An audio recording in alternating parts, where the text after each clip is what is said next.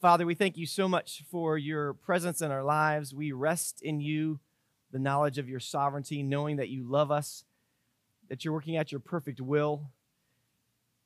We thank you, Jesus, for this relationship we have in you. Lord, I pray that everyone here would know you or have asked you to come and take away their sin and be their Savior, Lord. But I know there may be some people that are on the fence. I just pray, Lord, that as we open up your word and we look at a text that we seem quite familiar with, that you would just encourage us from your word. Holy Spirit, teach us, illuminate. Lord, we need you. Lord, I know I need you every day. And we trust you because you're God and you're perfect and you're loving and infinite in all these attributes that are amazing. We love you, Lord. Bless these men and women in this room and this time together. Thank you for the staff that serve us. And we pray your will would continue to be done here. In Jesus' name, amen. Now, some of you I've known for many, many years. Um, some of you, this is my first summer, and, and we haven't really gotten that close because we haven't been able to get that close. But um, I, my, I have three siblings a younger sister, older brother, older sister. We were a military family. Uh, my dad was in the army. When he retired, he was a lieutenant colonel, but we were just living on a, a, a major salary for some time. I didn't like it because as a kid, uh, you know, you got paid once a month, and, and by the time you got to the last week and a half of the month, there was no food. And my brother and I were like rats scrounging in the kitchen trying to find, fighting over an old banana. But uh, we would take vacation at my grandparents. We were, uh, for four years, my dad was stationed at Walter Reed Medical Hospital in uh, D- Washington, D.C. And my grandparents, the fun ones, they were um, in California. So we had the whole United States, and we had a pop up camper. Woo hoo! Some of y'all haven't done the pop up. King king king king king king king king king king king king king king king king king. Um, that sound, oh, I just, it brings back memories. Um, we'd hook it up to the old Buick station wagon and we would roll across the United States. Now, when it was time to stop somewhere, we couldn't afford hotel rooms. No, no, no, no, no. We stayed at KOA campgrounds. Right on KOA. Yeah. Because, uh, but there was like a, some sort of back in the day, there was some sort of like catalog, and it told you different places and the associations of the KOAs, and we checked those things out. Well, we there's a there was another family, and this lady was uh, she would always write the camp directors, and she wanted to find out what amenities they had because you didn't know if they had a swimming pool, which would have been awesome. You could hook up your electrical, and your and then there'd be a place to dump the the the gray water, black water, you know, the sewage out. That's you know, that was pretty wow. And then there'd be some where you literally all you had was a plug. Nothing else. And so you didn't know. And so this gal, she didn't want to find out. And she, she'd write the camp director and she'd find out does it have a snack shop? Does it have, does your campground have toilets? A lot of times, my family, we would just, it'd be raining out, and dad say, okay, it's time to get a shower. And we'd go out in our skivvies and we'd just! So this lady, she writes these camp directors, and she wanted to know, and she got this one point about this about the amenities, and she asked, "Does your campground have its own toilets?" But then she she was a proper lady, and she didn't feel comfortable writing that, so she wrote bathroom commode instead of toilets. And then she felt that was a little too formal, so she wrote, "Does your campground have its own BC for bathroom commodes?" Well, the camp director at this one camp didn't have a clue what she was talking about. He was ready to answer all the other questions, but couldn't understand, you know, what does your does your campground have its own BC? So finally, after about a week of, of thinking and asking his maintenance guy and all that, he realized she must be talking about the local Baptist church. And he sent her this reply. He says, Dear madam, I regret very much the delay in answering your letter, but I now take pleasure in informing you that there's a BC located nine miles north of the campground. And it's capable of seating 250 people at one time. Now, I admit it's quite a ways away, but if you're in the habit of going regularly, you'll be glad to know a number of people take their lunches and make a day of it. They usually arrive early and stay late. The last time my wife and I went was six years ago. And I would like to say that it pains me very much to not be able to go more regularly.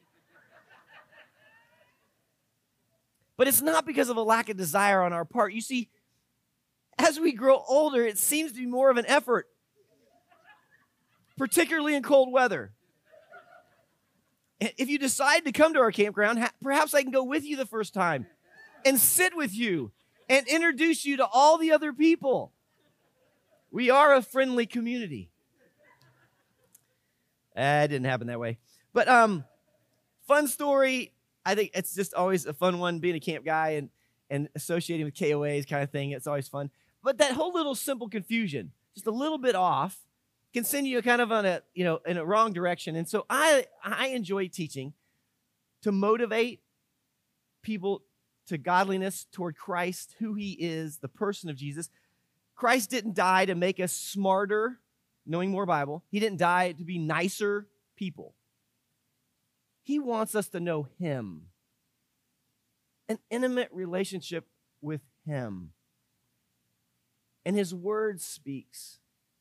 And what I'm going to do on this this morning is really more of what I've done in Bible study. I never really know before summer starts. I'll have like three or four different talks kind of working on them and, and just different texts and what do I want to do. And, and then I want to teach the whole Bible in one hour. And I want you to have it all before you go. And uh, and then when it gets down to week one, I've got to make a decision, and then I start trying to slice off this and cut this. And I really felt the Lord wanted me to do this this morning. Daniel 3, Shadrach, Meshach, and Abednego. Any of y'all Veggie Tales, Rack, Shack, and Benny. And I thought, you know, I always thought I knew this text, but what, what I want to do is I want to go through it, and I want to do it and patiently enough that we start to see what the Spirit of God wanted us to see by allowing seeing repetition and and to kind of go, okay, get into the story, really go there, be there in your mind's eye, picture what would it be like if I was there at the plain of Dura? What would that be like if there was this image? And then what what does the Spirit of God want us to take from that? And so we're gonna we're gonna make some observations through this text. And I've given you the text partially because normally I do this with a highlighter and a pen and and I do this manually, but I did it on the computer so I could print it. But this is a great exercise to do on a regular basis where you just take the text and print it out. And then start marking it up and see things. You go, ooh, that's interesting. Why did they repeat that? Why do you think that there's so much emphasis on that at first? And then, oh, how it spins and what maybe is the key verse that all this hinges on and what do you think the spirit of god is saying through the author? And so that's i just give this to you because this is fun to do with your family. It's great to do in a bible study. Just slowly work through the text and let it speak to you. Don't go into it just trying to make it fit but let it talk to you. And so that's what we're going to do. And I've, i have found that it has been extremely helpful for me and i'm hearing that it's been helpful for you to get into this text make some observations and then what might be the Spirit, what might the Spirit want you to be applying or, uh, uh, or, or, or having you recognize might be applicable for your life in context with what has happened here. Okay? So that's where we're going to go. That's what we're going to do. At the beginning of it, oh, and by the way, some of you, you are uh, beaver personalities, meaning you're very detailed. I won't do this to you today, but once in a blue moon, I'll intentionally skip a blank because your personalities go crazy even if you're going to throw the handout away, you still have to complete the handout fully before you can throw it away.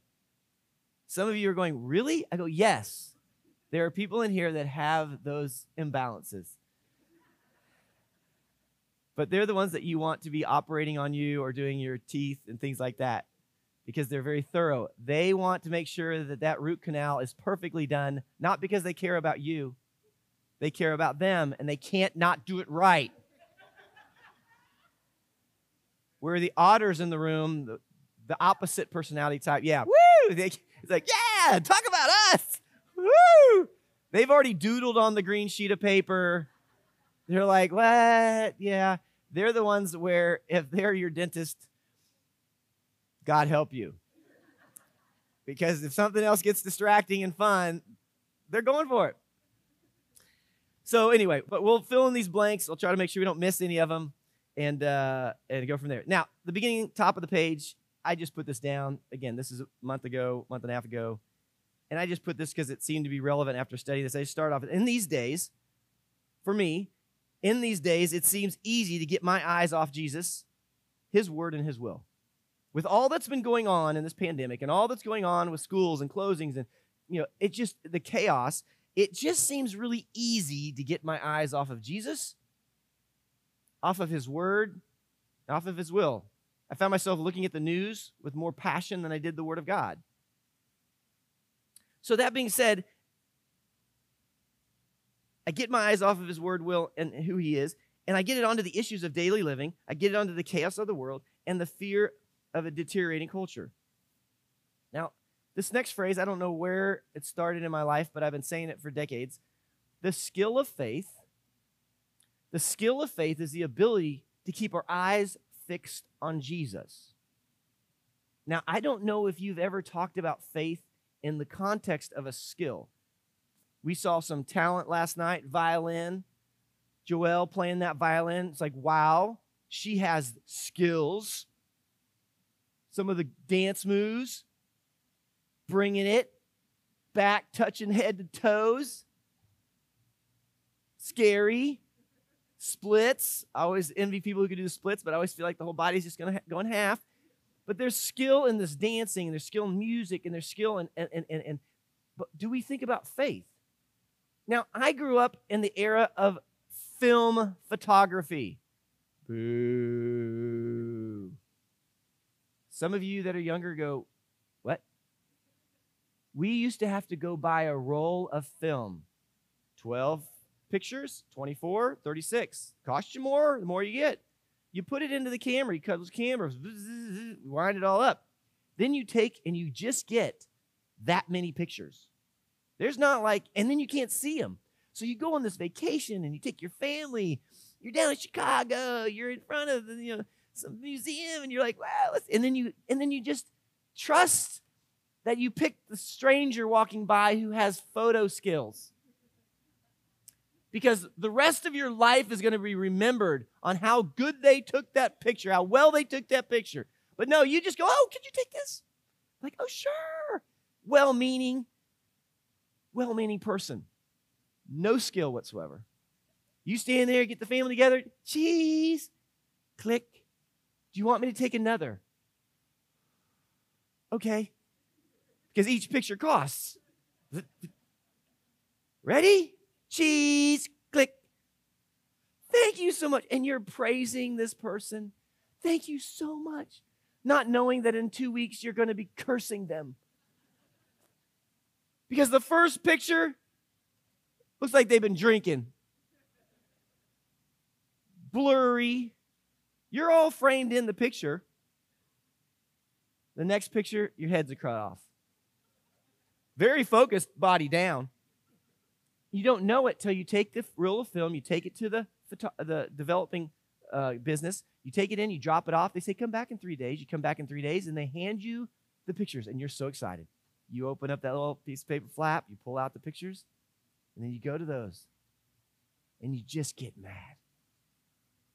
And you want to find that person, and you want to hurt that person.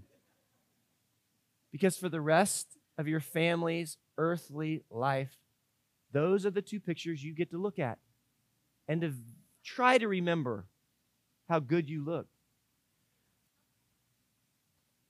We want to put Jesus in the center as we frame our views every day, moment by moment.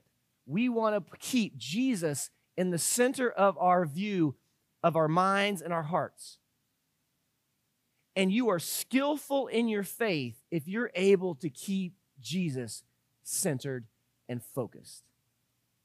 It is something I continue to work at. I will tell you that it helps me to work with the college students. When I see their passion and I see how they just get after it, I go, they've only been here. Some just went through training for four days. That's all we could get pulled off with everything going on. And then they just, some of them just showed up on Saturday for the second half and they're knocking it out of the park. And they're fired up for Jesus. And I see them and it spurs me and, I, and it just reminds me what are we here for? What are we doing?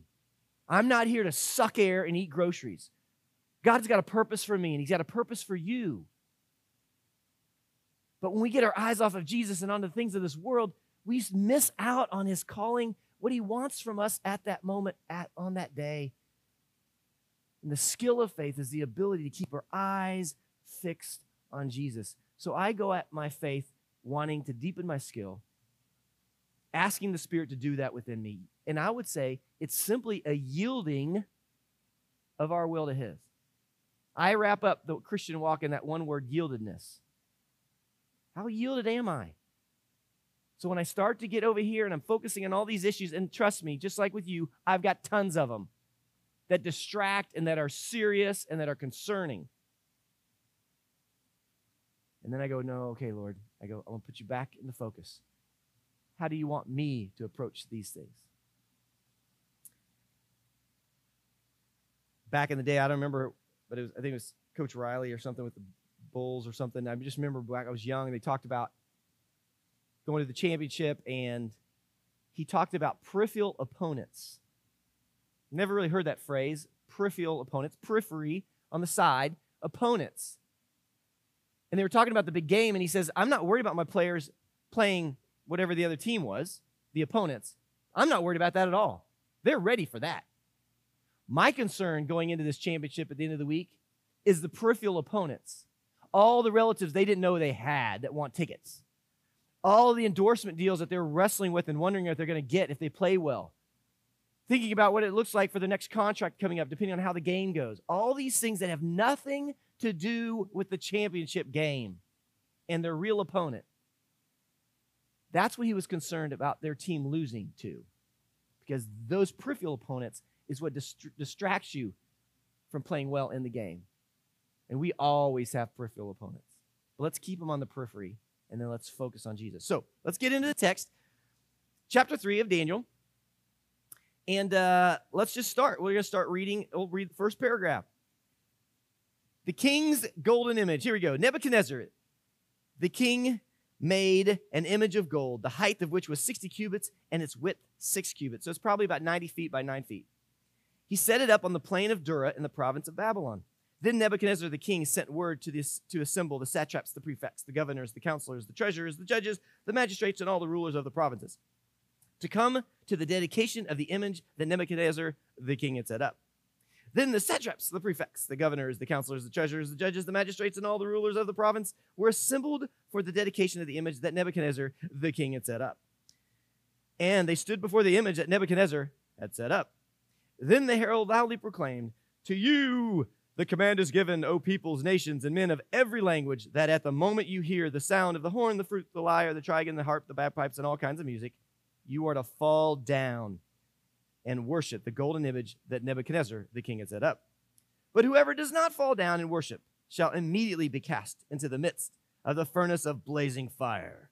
Therefore, at this time, at that time, when all the peoples heard the sound of the horn, the flute, the lyre, the trigon, the harp, the bagpipe, and all kinds of music, all the peoples, nations, and men of every language fell down and worshiped the golden image that Nebuchadnezzar the king had set up.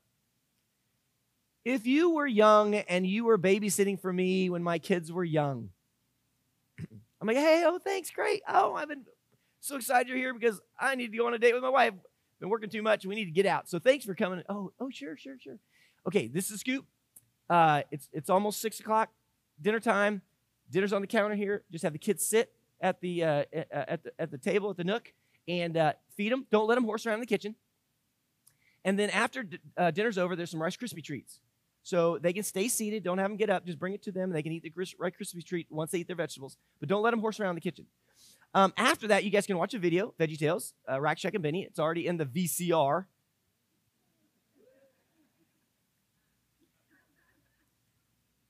So they can just go out in the living room uh, and then, uh, don't let them horse around the kitchen. Have them go get their PJs on and then come back to the living room. They can bring their stuff, favorite stuffed animal, and they can watch Rack Shack and Benny, but don't let them play in the kitchen. Horse around in there. Okay, then they're going to get ready for bed. Uh, just have them brush their teeth, uh, no horsing around in the kitchen or the bathroom, uh, and then have them get into bed, read them a Bible story, and then pray with them. They love to pray. Um, sometimes they want to get up and get a glass of water, but don't let them horse around the kitchen. Uh, what would you think is my biggest concern after that conversation? Excellent. Doesn't really change with this author and the Spirit of God as well. 11 times, this is why I like doing this. 11 times it says the king made or the king set up. 11 times in this chapter. It's no different than me saying 11 times, don't let the kids horse around in the kitchen. There's a reason. 10 times we're going to see that it says furnace of blazing fire. It's going to say the furnace or the furnace of blazing fire 10 times. Six times it's going to say fall down and worship. And then a few more times it talks about worship, leaving out fall down. Okay. There's a reason, and I just have to stop. And again, I didn't go to a commentary. I, I mean, I went to seminary, got the minimum degree possible with the minimum amount of hours. I'm not like my brother, who's the New Testament theologian, who's written two books, of which he's maybe sold 50. because there are four seminary professors in this little area of study. And, you know, he's the guy that when someone came up to him when he was preaching, he says, What kind of translation do you use? King James, I hope. And he, and he goes, Greek? he was teaching from the Greek. Like, just, okay, that's not me, okay? yeah, I keep going. Um, so I'm just looking at this as a simple person, kind of a lay person, just going, okay, I'm reading the Bible. But using the brain God gave me to go, why, why would the author, everything is super intentional with God. There's no accidents in the text. Well, what we're going to find out is as we read this text, we're getting the picture that Nebuchadnezzar is the closest thing at this time to God on earth. He had all power, and whatever he said, you do or you die. And his decisions were immediate. And so we need to kind of capture this a little bit. That the reason it keeps repeating Nebuchadnezzar had set up in the fiery furnace. Now, what we're going to see here is that this is built on a plain, flat. Why? So all the nations, all the peoples can come and worship the image that the king had set up. They have all these musical instruments.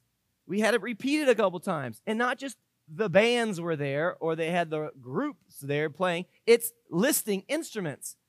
Why? It gives this greatness of the king. All these leaders, not just saying the high officials. No, it lists them the satraps, the prefects, the judges, the magistrates. Goes on and on to where you kind of go, I get it. And it's like, good. We, the Spirit, the God, the Trinity, wants you to get that king was huge.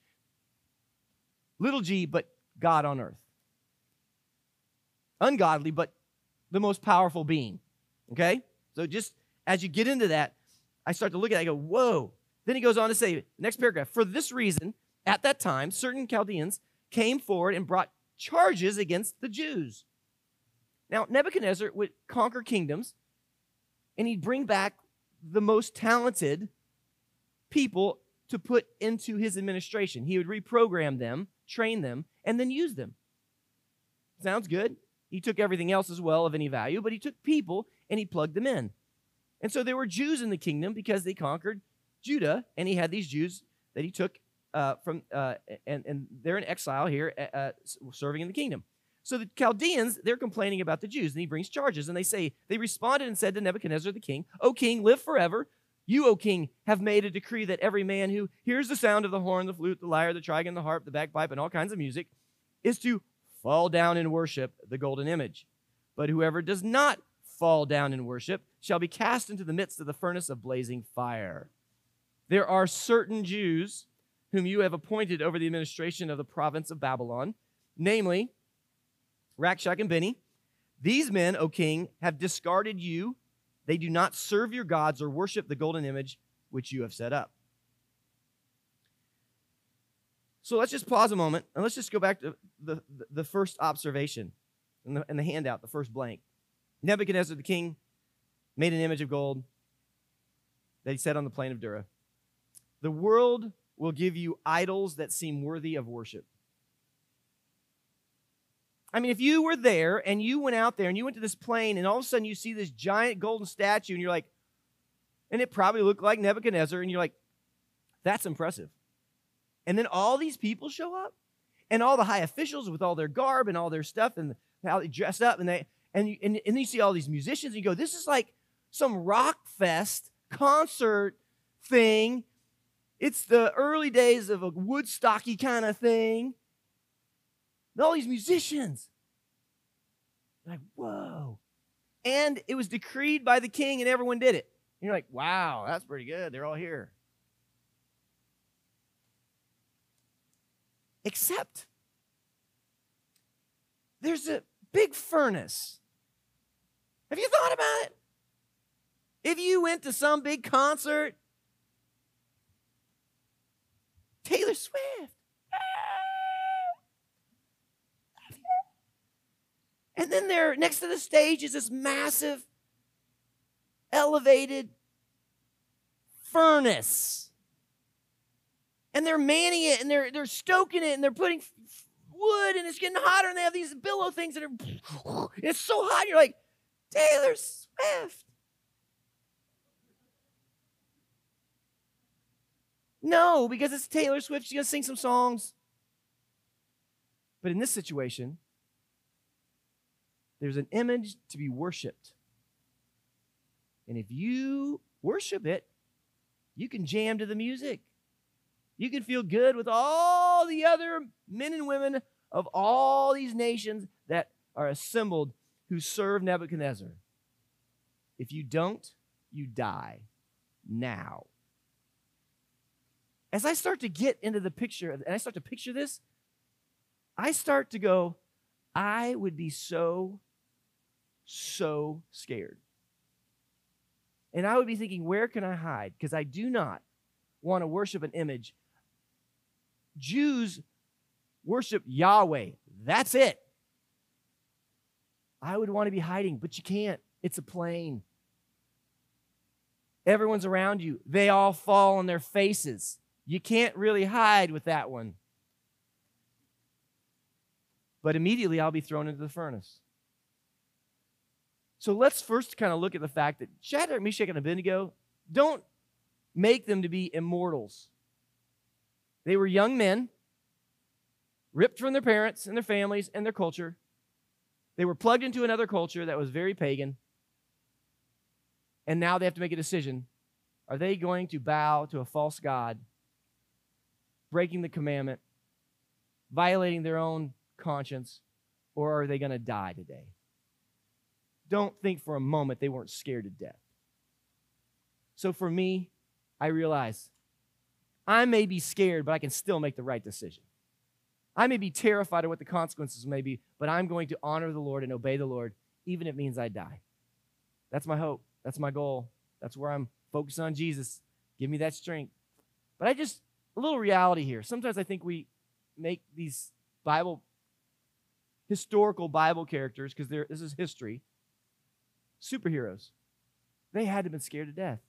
So let's keep going. Okay, so the world will give you idols that seem worthy of worship. Now, we typically know, the, for me, the, the Spirit, I just say, Lord, and I just typed in, for me, you don't have this, but this is my thoughts. What does that mean for me? Well, typically, I think about money, I think about fame, is idols, and pleasure. And then the Lord said, Don't forget about your kids. Ooh, my kids aren't idols, are they? When they were growing up, wanting them to fit in and wanting to be successful and all the things that they you want for them. And where's your focus? Is it on the Lord and how he wants you to be a great parent? Or do you have your eyes on your kids and they're an extension of you and you're living through them or you're fearing for them?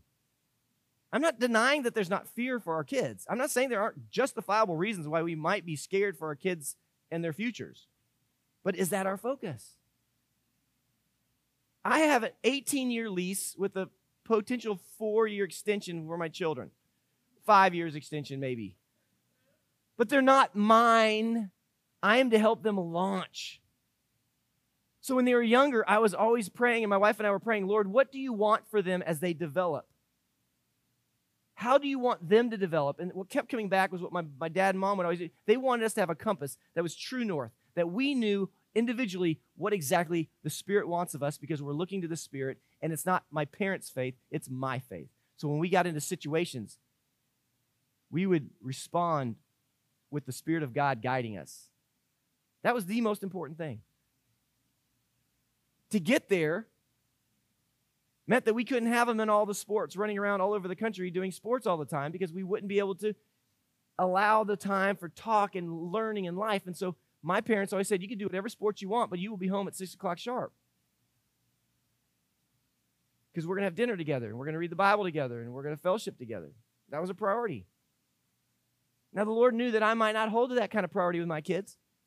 So he just had it so that my kids didn't really want to play sports. And I'm like, but my wife was an athlete and I was an athlete. And I had visions of coaching and, and how my kids were going to be like, yeah, and starting and this and that. And the Lord just goes, mm, I'm going to help you.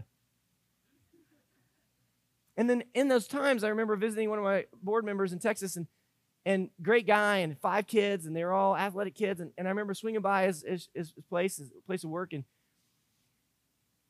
and he was in between patients and i was just like hey and we were talking because he's about an hour away from me and and and we were talking and we were buddies and he goes oh yeah it's friday and he's like i'm about to go take two of my kids to baseball and blah blah blah blah and, blah, blah. and then he goes yeah and my wife you know she's going to be driving off with the kids and, they were just going all the time and then the lord and because he's ahead of me in life and I wanted to learn from him, I'd much rather learn from his mistakes than make them myself. And so I just, and the Lord gave me this question, but kind of popped in my head for my own curiosity. I go, Dan, what's the end game? He looks at me, I go, like, why are you doing all this with your kids? What what what is your goal? Like you would think that if you're doing all this and spending all this money and all this time, that there was a strategic plan for this. And I was thinking he'd have an explanation because he's a smart guy. And he looks at me and he goes, I don't know. Hadn't thought about it. He goes back to his patient. I'm walking out. His wife's actually coming in. I go, hey. And we start talking. I said, yeah, I was just talking to your husband. It was a great time. Blah, blah, blah. She was, yeah, yeah, I'm running off. I go, oh, yeah, I know. He told me you guys were doing that. And then I asked her the same question. I go, can I ask you a question? What's your end game for this? What is your goal in all this sports and running around with your kids year after year, month after month, year after year? She looks at me. I don't know. Now, the Lord used it to get a hold of me. Say, make sure you're filtering your children's lives and how you train them up through my filter that I have for you. Because I have such good in store for you, you can't imagine. But if you do it your way, you may mess things up. I'll still be there and I'll still love you and I'll still take care of you, but it, it may be messier than it could have been, and there may be way more joys. I'm at a time where my youngest two, Turbo and Snow Flurry. Take, helps Sarah, our Chef Alex's family, and the kids, and she nannies for them during the summer so Chef Alex can live here in the kitchen. I sacrifice my child, and he then sacrifices his family and his life for us. I'm joking, but he does work a lot. But my youngest two kids, they're, they're, they're, that's it. And my other one's got married, and one lives with us and probably live with us because health issues and, and trauma we got there. But they love each other. You can't pay enough money to have your kids throughout the phases of life love each other, not fight. Mine. No, mm-mm. And now, as adults, they enjoy each other. And they love Jesus with all their heart. There is no greater gift God can give me with regards to my children than the fact they love Him with all their hearts and they love each other. I wouldn't have gotten there. Michelle and I would never have gotten there had we done it our way. But yes, did I feel sad that my kids didn't do all the sports everyone else did and they'd start to play a sport and then after one season they didn't really want to play again and you're not American.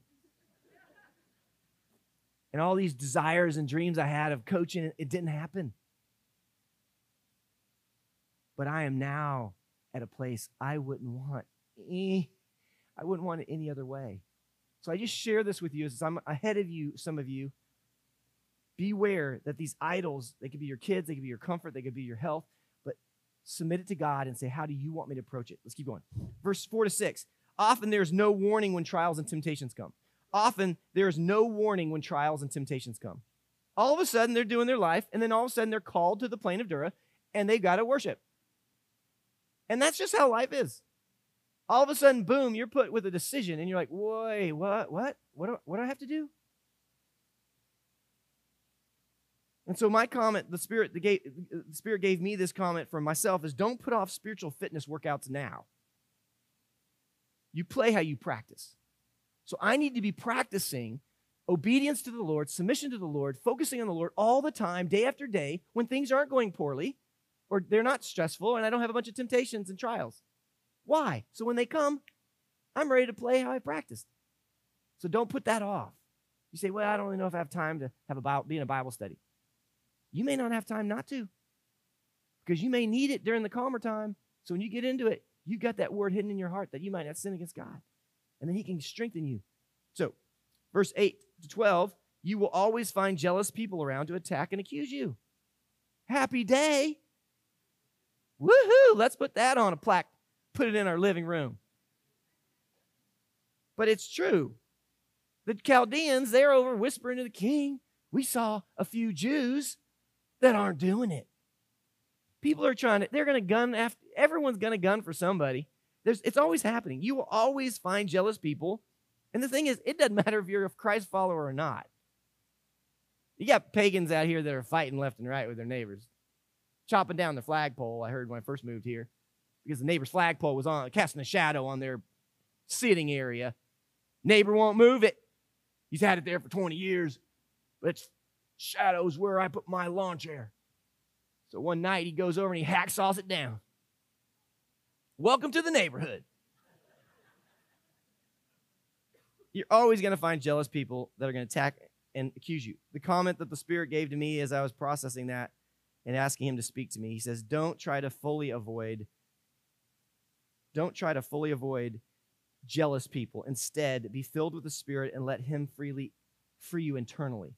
So what happens is, is we have these people that are mean, they're angry, they're jealous, they play games. Yeah, we shouldn't want them as our best friends. And yes, we're not going to trust them. The Bible doesn't tell us to trust others, it says love others. But that doesn't mean we want to run away from them.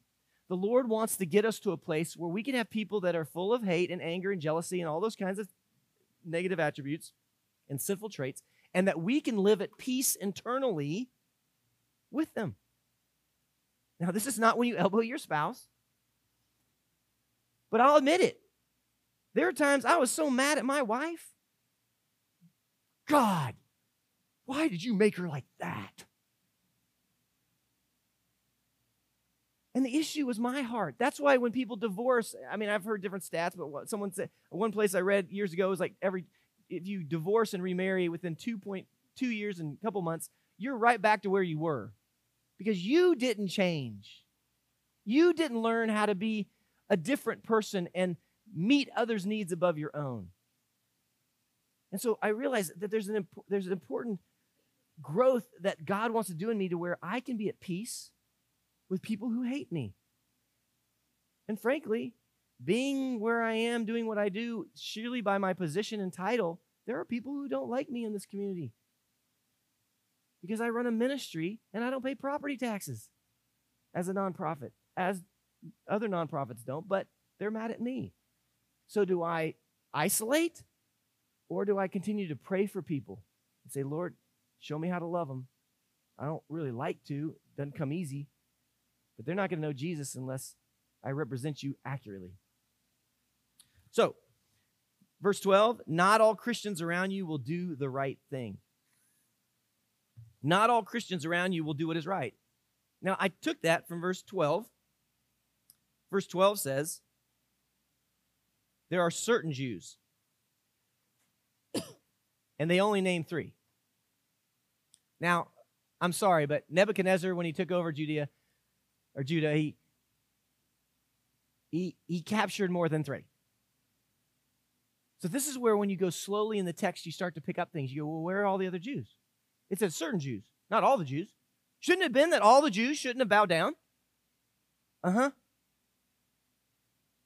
They recited Shema. They, they followed one God, Yahweh. That's it. And yet all of them bowed except the three. So then I'm like, whoa.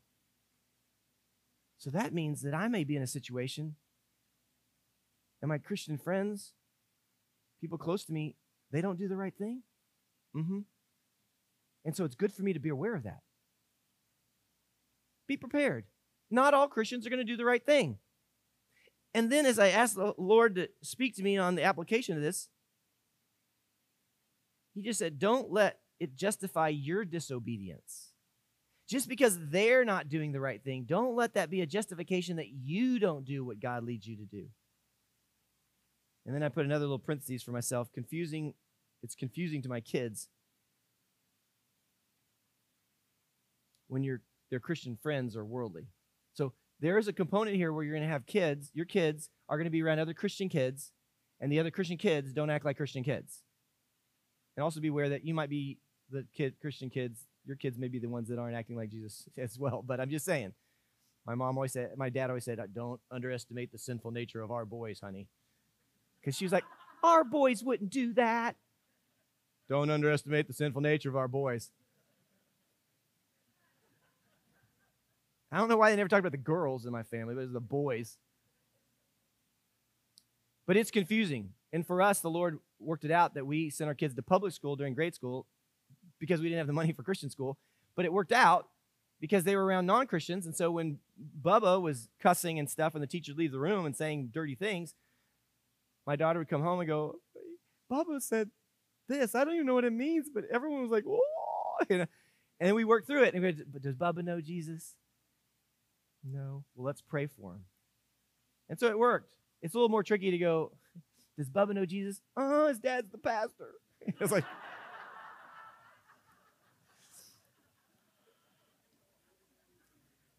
if you're a pastor in here, I'm, it's just not you. Your kids are awesome. Let's keep going. All right. 14 and 15. The world will give you a second invitation to sin. Okay, have we gotten there yet? We haven't gotten there. Let's read. Okay, verse 13. Then Nebuchadnezzar, because again, these three Jews wouldn't bow. Then Nebuchadnezzar, in rage and anger, picture that. God on earth, whatever he says happens. You could be torn limb from limb in front of everyone. They can hook you up to three different ox, four different oxen, different limbs, and just rip you to shreds in front of everyone. He could do that. No one's going to stop it. Then Nebuchadnezzar, in rage and anger, gave orders to bring Shadrach, Meshach, and Abednego. Then these three men were brought before the king. Nebuchadnezzar responded and said to them, Is it true, Shadrach, Meshach, Abednego, that you did not serve my gods or worship the golden image that I have set up?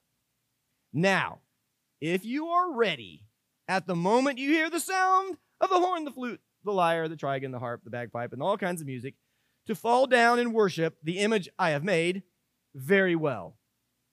Okay, he just gave them a second chance, a second invitation to sin, to worship idols. That happens all the time for us. And in this world, there's always extra invitations. We just need to be aware of it and then start to create strategies and ask the Lord to guide us to not see this, not to go there, not to talk about that, not get accountability, whatever it may be in your area of struggle. So he's ready to forgive them in a sense if they would bow down. Very well. Then he goes on, but if you do not worship, you will immediately be cast into the midst of the furnace of blazing fire. And this is the whole question. This whole thing hinges on this phrase. And what God is there who can deliver you out of my hands? Because he's God, little g on earth. What God could deliver you out of my hands?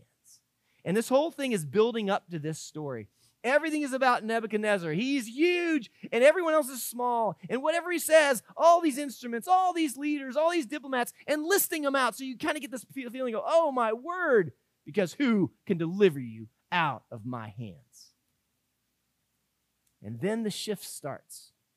Shadrach, Meshach, Abednego replied to the king, O Nebuchadnezzar, we do not need to give you an answer concerning this matter. Now, I used to think, well, that's a little smarty pants, isn't it? I'm not going to answer you, king. Woo! no. They were Jews. He knew the cultures of the kingdoms he conquered. He knew that they believed in one God, Yahweh. He's not dumb. He knew they didn't bow down and he knew why they didn't bow down. So they weren't being disrespectful. They were using the same, you'll see it bolded, O Nebuchadnezzar, O king, O king. They were being the same respectful uh, people in the kingdom as other people responding to the king. Okay, so they weren't disrespectful. Sometimes people can take some liberty on some things, but let the text speak. Shadrach, Meshach, and Abednego replied to the king, O Nebuchadnezzar, we do not need to give you an answer concerning this matter because you know we're Jewish and you know we only worship Yahweh. And so therefore we can't bow down because that would be going against our God. I mean, we don't have to explain that, basically. And he and they knew that. So it was very respectful. Then they go on to say, if it be so, our God, whom we serve, is able to deliver us from the furnace of blazing fire. So to answer the question, what gods is there who could deliver you out of my hands? They're answering, our God, whom we serve, is able to deliver us and he will deliver us out of your hand. So they're just saying, they're, they're submitting to God. It's not about them. They're just saying how big Yahweh is. And then this is powerful. This is kind of what we usually take out of the text. O king, but even if he does not, let it be known to you, O king, that we are not going to serve your, your gods or worship the golden image that you have set up. Now, I'm not there yet to be able to respond this way. But I want to get there. I get my tail in a knot a little tiffs with people in the neighborhood or something if they do and they cross the pot and they're growing things on the property across the property line and they're trying to encroach and I get oh I get all fired up and it's like maybe they just need Jesus and maybe you know it's not that big a deal but I get tight how am, am I going to do this? But the Lord knows. And the Lord knows that that's my desire is to submit to Him and become more obedient like Rack Shack and Benny. So let's look at the verse 16. Our God honoring actions should do the talking. So in verse 16, where they say we don't have, you know, we don't need to give an answer, our God honoring actions, that should do the talking. And I love a couple phrases. St. Francis of Assisi said this. I don't you know, really know anything about him. My brother probably does. St. Francis of Assisi, but I love saying it. This is fun. St. Francis of Assisi. He said, Preach the gospel at all times, and when necessary, use words. Boom. Pow. That's good. And then Ralph Waldo Emerson said, Your actions speak so loudly, I can't hear you anymore. Because our actions speak. Verse 16 also, not having to be understood and accepted is a strength. That's important. Not having to be understood and accepted is a strength. We so I'm one who I just so badly want everyone to understand my motives. I wasn't trying to do that. That wasn't oh, and I just and the Lord has showed me over the years they're not going to understand you. They're not going to always know why. They're going to misread you and misjudge you. That's just a part of this broken world get comfortable with it in the sense that you're doing what you can do to accurately represent Jesus, accurately represent your intended motives. But I've got to get comfortable with that. And so I've learned to just be comfortable with the fact that not everyone's going to understand me or like me or accept me. Now, the note to myself is we're not talking about the arrogant type of self righteous, you know, kind of arrogance. They don't like me, it doesn't really matter. I'm God's agent. We're not talking that way. It must be grounded in God's word and his spirit. It has to be spirit filled, spirit enabled peace when you're not accepted or understood. Verse 17 and 18 God gives strength when needed to obey, even when the outcome is unknown. They knew God could deliver. They stood on that truth because they know it's true. He's all powerful. Yet, He might not. But it's not going to change our decision. We're still not going to worship. We're going to go into the furnace. God gives us that strength. They were scared to death. God gave them the strength to stand on what they knew was true and what was right. We will have, my note to myself is we will have fear It goes with being human. But we can still obey knowing it's best. And then I love this quote. I don't know anything about the early church fathers. I admit it. Um, and but there was a quote that Martin Luther made that stuck with me. And once I say it, you'll go, "Yeah, that fits you for remembering that quote." But it was a very powerful quote, and I just go, "I love it." And so I can't wait to you know see him in heaven and go, "Dude, I love that."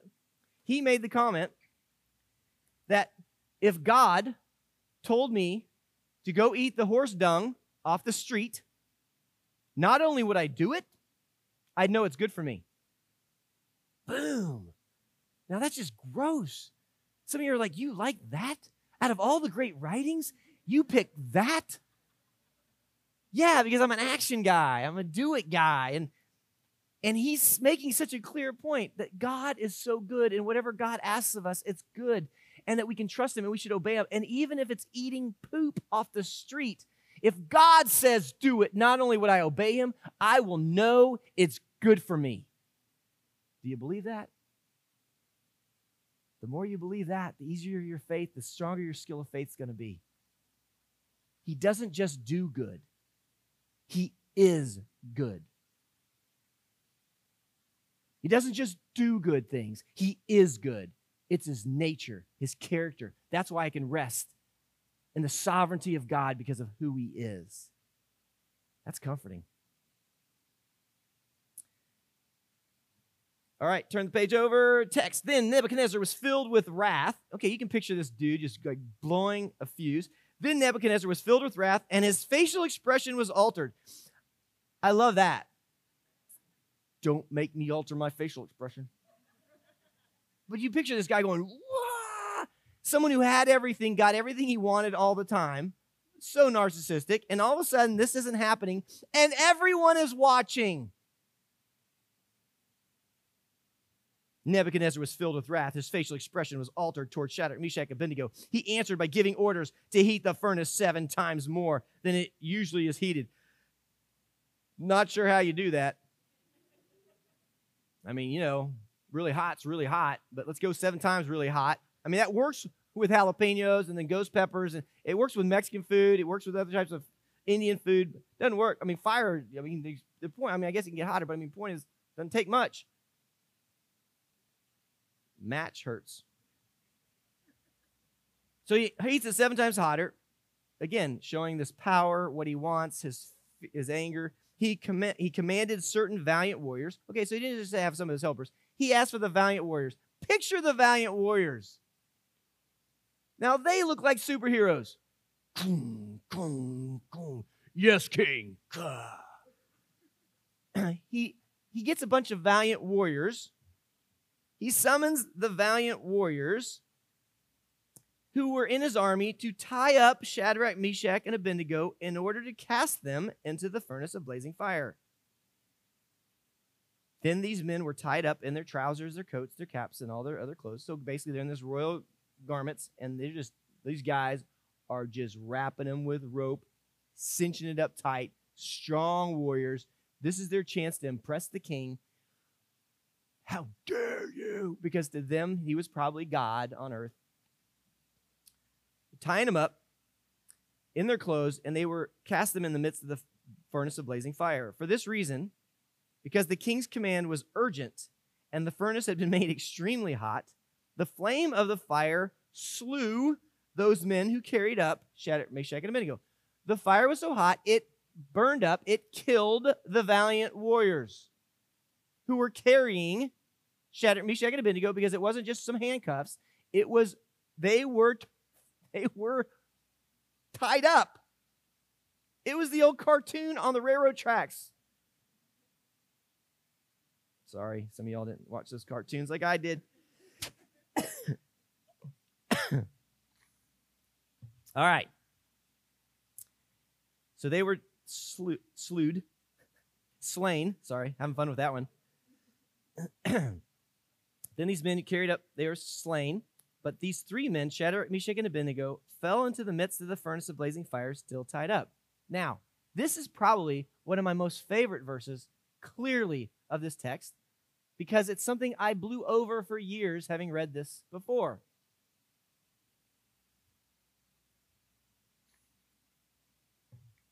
In green. What is that first word in that sentence? Fell. And what's the last? Three words? Up. What? You mean the God of the universe, who's seeing this display of loyalty, who's going to rescue them from the flames, doesn't let the ropes come off when they're falling? Come on, God! Think about it. This is an elevated platform. They're being carried to be tossed into this furnace. They get up there. These valiant warriors all of a sudden, boom, die. They're all tied up. They can't support themselves.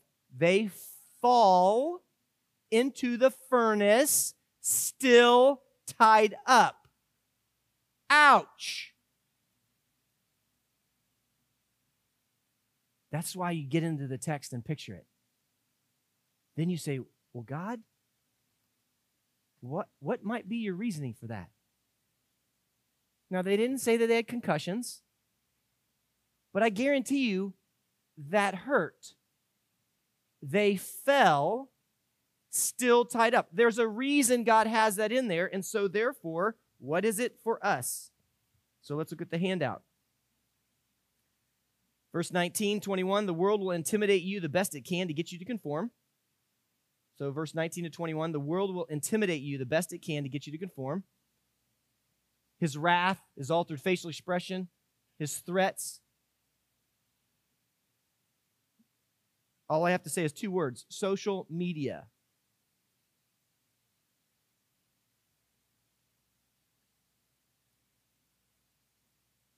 It's always been a harsh and broken world, world we've lived in. And we got to get used to it. Just focus on Jesus. Skill of faith. Focus on Jesus. Verse uh, chapter 3 verse 20. The Lord provided people to enter the affliction with us. Now, I was processing this and I had some things here in the text and I had written some stuff out and I bounced it off my daughter. Now, my daughter, she's 25, going on 26 next month. She's had severe health issues, surgeries, chronic pain, a connective tissue disorder. Nothing we can do to change it. There's nothing else we can do. We've done the full rounds at U of M, Cleveland Clinic, spent a month at Mayo, and we're now living with it. 2016 and 2017 were a living hell. Awful. I'm not even sure how I made it. I don't remember much about it. And we still have pain and difficulty. But as I was sharing this with her, The next one says that pain is inevitable in life. That's kind of what my point was. And she she gives me a little depth to it because in the midst of all her chronic pain that she has every day, she reminded me that God has people to enter the affliction with us. That was you and mom. That's still you and mom. And I started thinking about that. I didn't think about it, was Shadrach, Meshach, and Abednego. It wasn't just Shadrach. And that these people that enter the affliction with us, they may not have the strength to carry us out of the affliction, but they're with us. And we need to recognize that and thank the Lord that there are people that are with us. During 2016 and 17, there were a number of people who were praying for me. Now, there were some people that said, Hey, can I talk to your daughter? And I said, No. Can, can I want to give her this. I said, You can. I'll, I'll just, I'll, I'll, I'll, I'll present it to her if she can handle it. Because well intended people that loved our kids, loved us, wanted to give scripture or wanted to pray with them and wanted to encourage them. And that was very noble. But what I learned through all this is when you come and say God's with you and he's going to he can deliver you, he may not.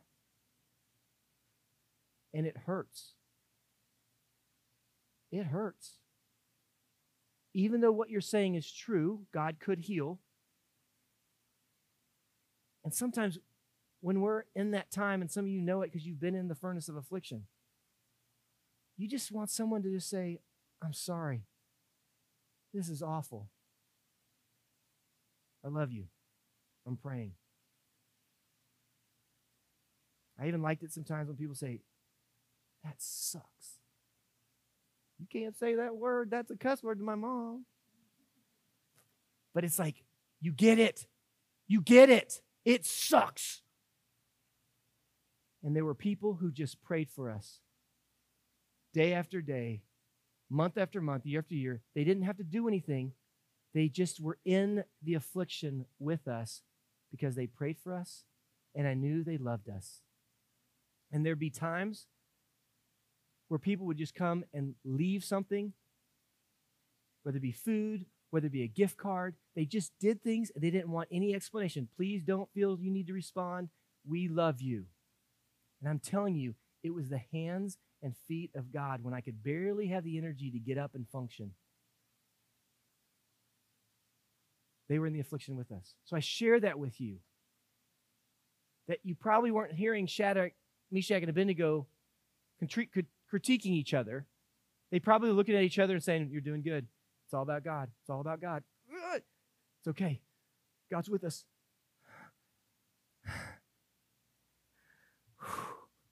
wow, that struck a chord.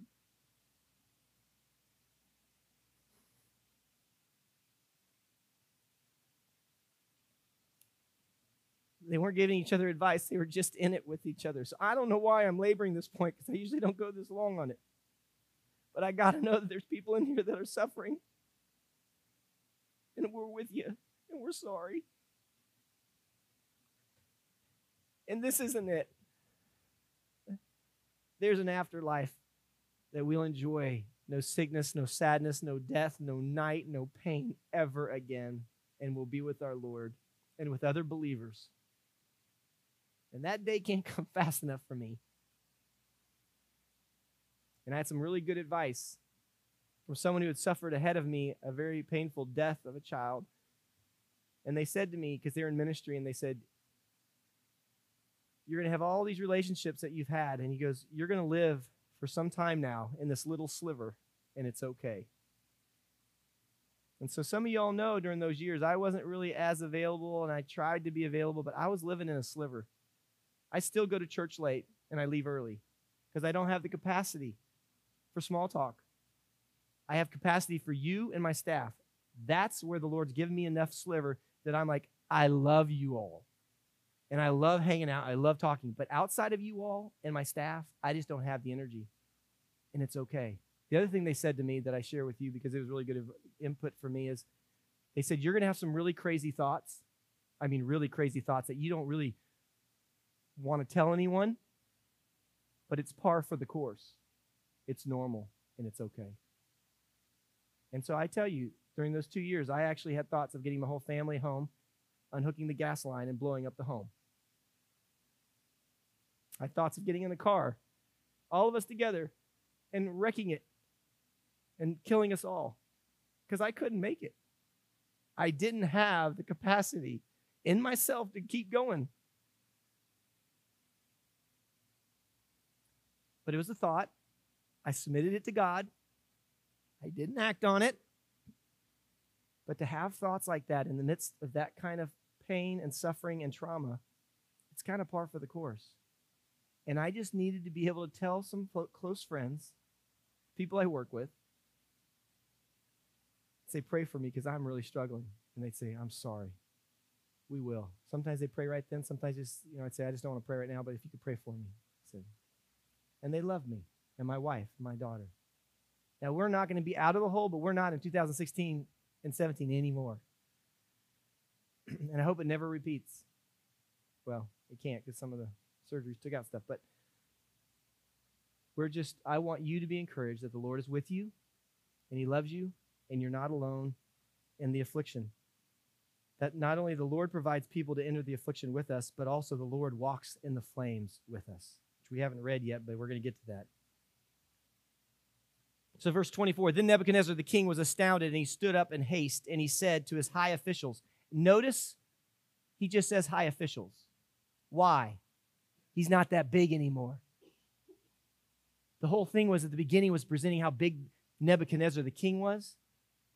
And they list out all these different high officials just to play up how big he was. And I believe that the author puts just high officials because, again, he's not as big as we think he is. Yahweh's bigger. Then Nebuchadnezzar the king, astounded, stood up in haste, and he said to his high officials, Was it not three men cast and bound in the midst of the fire? They replied to the king, Certainly, O king, he said. Look, I see four men loosed and walking about in the midst of the fire without harm. And the appearance of the fourth is like the son of the gods. Then Nebuchadnezzar came near the door of the furnace of blazing fire. He responded and he said, Shadrach, Meshach, Abednego, come out, you servants of the Most High God. Come here. Then Shadrach, Meshach, Abednego came out of the furnace, in the midst of the furnace of fire. The satraps, prefects, governors, and the king's high officials gathered around and saw, in regard to these men, that the fire had not had no effect on their bodies, nor was the hair of their head singed, nor were their trousers damaged, nor had the smell of fire even come upon them. Going over to the verse 20, the Lord provides people to enter the affliction. By the way, they may not be physically strong to carry us out, but they're with us and support us. Verse 24 to 25, the Lord walks in the flames with us. And this is what the Lord, talking to my daughter, showed me in application to that one. The Lord walks with us in the flames. The comment that I wrote says this You don't always see him in the smoke. But God and his word promises he's there, so hold fast to that. The hardest part about 2016 and 17, besides the fact that we thought our daughter was dying in front of our faces, was that we didn't hear anything from God. It was the most silent months I have ever had in my entire life. It was, I knew God's word is Him speaking. I knew what it said, but I'm talking about that intangible presence, kind of sensing Him. I felt and my wife and I felt so alone, and we would cry out, God, say something! And in his goodness, which confuses me, he didn't speak. Do I have a theological explanation for that? I'll eat the dung off the street if God tells me to, and I'll know it's good for me. Jesus on the cross, he felt it. Father, where are you? Elijah sees God do amazing things. The priests of Baal and Asherah are killed, and fire had come down and wiped out the altar. And then he's running scared. God, where are you? Well, if Elijah and Jesus had a season and time of that, then I'm not alone. But I'll tell you, it was hard. And what I had to do was just keep clinging, and Michelle and I would just keep praying, and we just keep trusting who God is. And we are stronger now than we would have ever been had that not happened, I wouldn't be the man that I am, the, the follower of Jesus that I am, with the maturity and the strength that I have, had that not happened. I wouldn't wish it on anyone in the experiential sense, but if you're in that right now, I want to be in the flame with you. I want to be and support you. And I want to remind you, He's there. He's there. Hold to what He says when you can't feel Him in the present sense. He's still there. And so therefore that's where that phrase came for me is you don't always see him in the smoke. He's in the furnace with you. He's in the fire. But sometimes there's so much smoke that you're like, "Where are you?" He's there.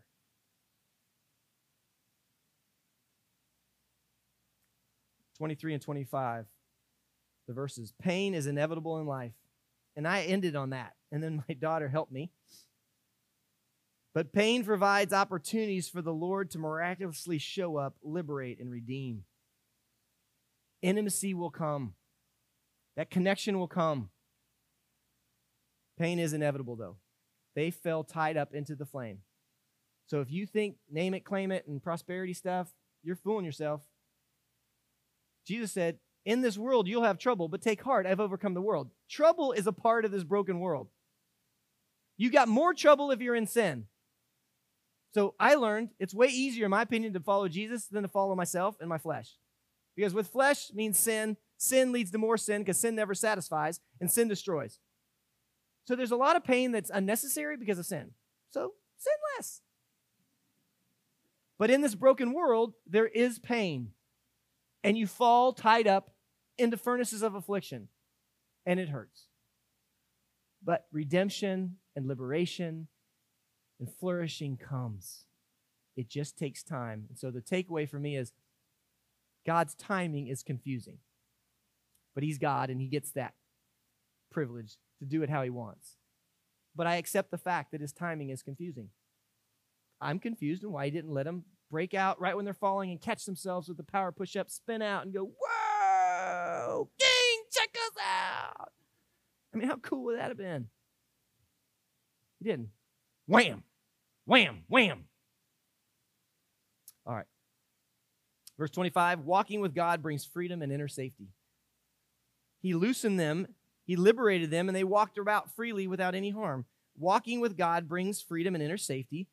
And then my point that the Spirit led me to write was my experience, it takes some time. It takes time sometimes. It's just like a walk. It doesn't happen immediately, it takes time. And sometimes that time is your entire life. You may have that affliction your entire life, that thorn in the flesh. But God is with you, and He's greater, and He's able. And there are people that are with you in the affliction. And so I have been adjusting my eyes to see what He's up to and what the good that He's done. Okay, verse last paragraph. Nebuchadnezzar responded. Well, we read that one. Oh no, we haven't. Nebuchadnezzar responded and said, "Blessed be the God." Can you believe it? Nebuchadnezzar, who was it was all about him, and now he is saying after this little short event, "Blessed be the God of Shadrach, Meshach, Abednego." who sent his angel and delivered his servants who put their trust in him of violating the king's command and yielded up their bodies so as not to serve or worship any god except their own God. Therefore, I make a decree that any people, nation, or tongue that speaks anything offensive against the God of Shadrach, Meshach, Abednego shall be torn limb from limb and their house reduced to a rubbish heap. Wow, pretty rough dude inasmuch as there is no other God who is able to deliver in this way. He just answered his first question about what God can deliver you from my hand. There is no other God other than Shadrach, Meshach, and Abednego who can deliver in this way. Then the king caused Shadrach, Meshach, and Abednego to prosper in the province of Babylon. So, last two points. Our God, our godly behavior spurs change in others. Our godly behavior spurs change in others.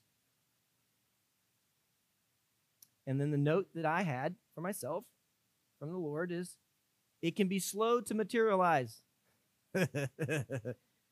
Don't stop running the marathon. Run the race with perseverance, as Hebrews 12, 1 and 2 say. Throw off everything that hinders and the sin that so easily entangles, and run the race with perseverance, fixing our eyes on Jesus. Focus, Danielson, focus. And then verse 30 God's abundant blessings flow oh, excuse me, God's abundant blessings follow obedience. God's abundant blessings follow obedience. You can't outgive God. You can't. You just can't. And then the last thing on that comment, I quoted abundant blessings for myself, and I said, with abundant blessings, don't predefine that. Hindsight will be 2020 with spirit-filled lenses on. Don't say, well, this is what I see. I want my kids to do this and I want this to happen. Okay, you're trying to predetermine abundant blessings. It's not going to turn out the way you think it's going to. Just be obedient and then look back and see what God has done. Through all this affliction in the last five years, my marriage is stronger than it ever could have been. I am a way better husband to the point that my wife likes me now. I see people with way more compassion. Results aren't a primary focus for me, obedience is. There's a whole lot of things that I've changed. And it's been solidified. I knew these things here and there over the years, but they solidified and they became assimilated into my being in the last five years through the furnace of affliction. So there's abundant blessings. There are. And it also helps to know this life isn't it. So, last, the choice to bow or burn. Not something I would put on a church marquee. The choice to bow or burn. If you bow to the idols, are you going to be thrown in the furnace because of obedience and possibly burn? Five things here. Quick points. This choice reveals who we really worship. It, it, reveals who we really worship. Secondly, being willing to burn gives God the opportunity to be real and powerful. It allows him to show himself. We get out of the way and he shows up. It's not always on our timeline. His timing's confusing. But he does show up and he's real and he's powerful. Third, being willing to burn solidifies and strengthens our trust in God. It solidifies, it strengthens our trust in God. I trust God more now than I ever have. He is more awesome than he's ever been. I am seeing who he is better. He's always been awesome, but I'm seeing more accurately. Fourth, if we bow and avoid obeying God, we miss divine opportunities for intimacy with our Savior, and we experience the painful consequences from our disobedience.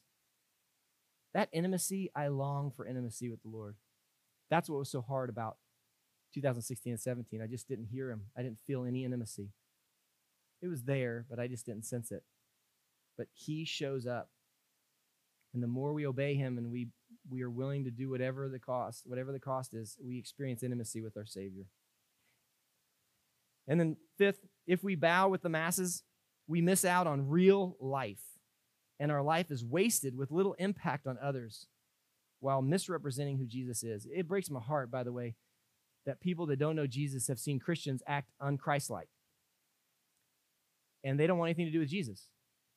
And then the Lord has said, Well, you may not like that in others, but make sure that's not you. And so I've really been working at how to love my neighbors, even if it means giving ground where maybe it wasn't just and that I'm being taken advantage of but for eternity's sake for them. Not that it's going to turn into a salvation, but I don't want it to be a block on the uh, uh on the on this this path to Jesus. I don't want to misrepresent Christ. I don't want him to be. So I tell people, I said, you know, I apologize to people for how I've acted and people have acted that say they're Christians. And I say, Jesus, he's awesome. I mean, he's awesome. And I show them, you know, there's four books in the Bible. If you have a Bible, open it up a little bit to the right. And then there's like three names, four names that you know Matthew, Mark, Luke, John. Open it like John oh my goodness, start reading about Jesus, blow your mind. He was awesome. That's the same Jesus that wants to get to know you. That's the same Jesus that wanted me to sit and talk with you at this time. You know? But anyway, real life is found in that relationship with Jesus. Father, we I, we just are grateful for the word that you have provided us, that you've protected your scriptures for all these thousands of years. And we're grateful that the authors listened to your spirit and wrote what you wanted written. God, I thank you for these men and women that are here and their willingness to come, to listen, to open themselves up to you, Lord. We want to be conformed into your image, Jesus. And we thank you, Holy Spirit, that you do this in us. And we just want to yield at a greater degree. So, Lord, I pray comfort. I'm not sure who all is hurting, but I feel like you wanted me to go a little bit longer and deeper and more honest on the suffering component. And so, Lord, I pray that they would sense your presence, that you would speak, that you would be intimate with them, and that we and the friends and family with them could encourage them just by praying and saying they love love them. So Lord, we trust you and we love you and we thank you for these these times to be together in Jesus name. Amen.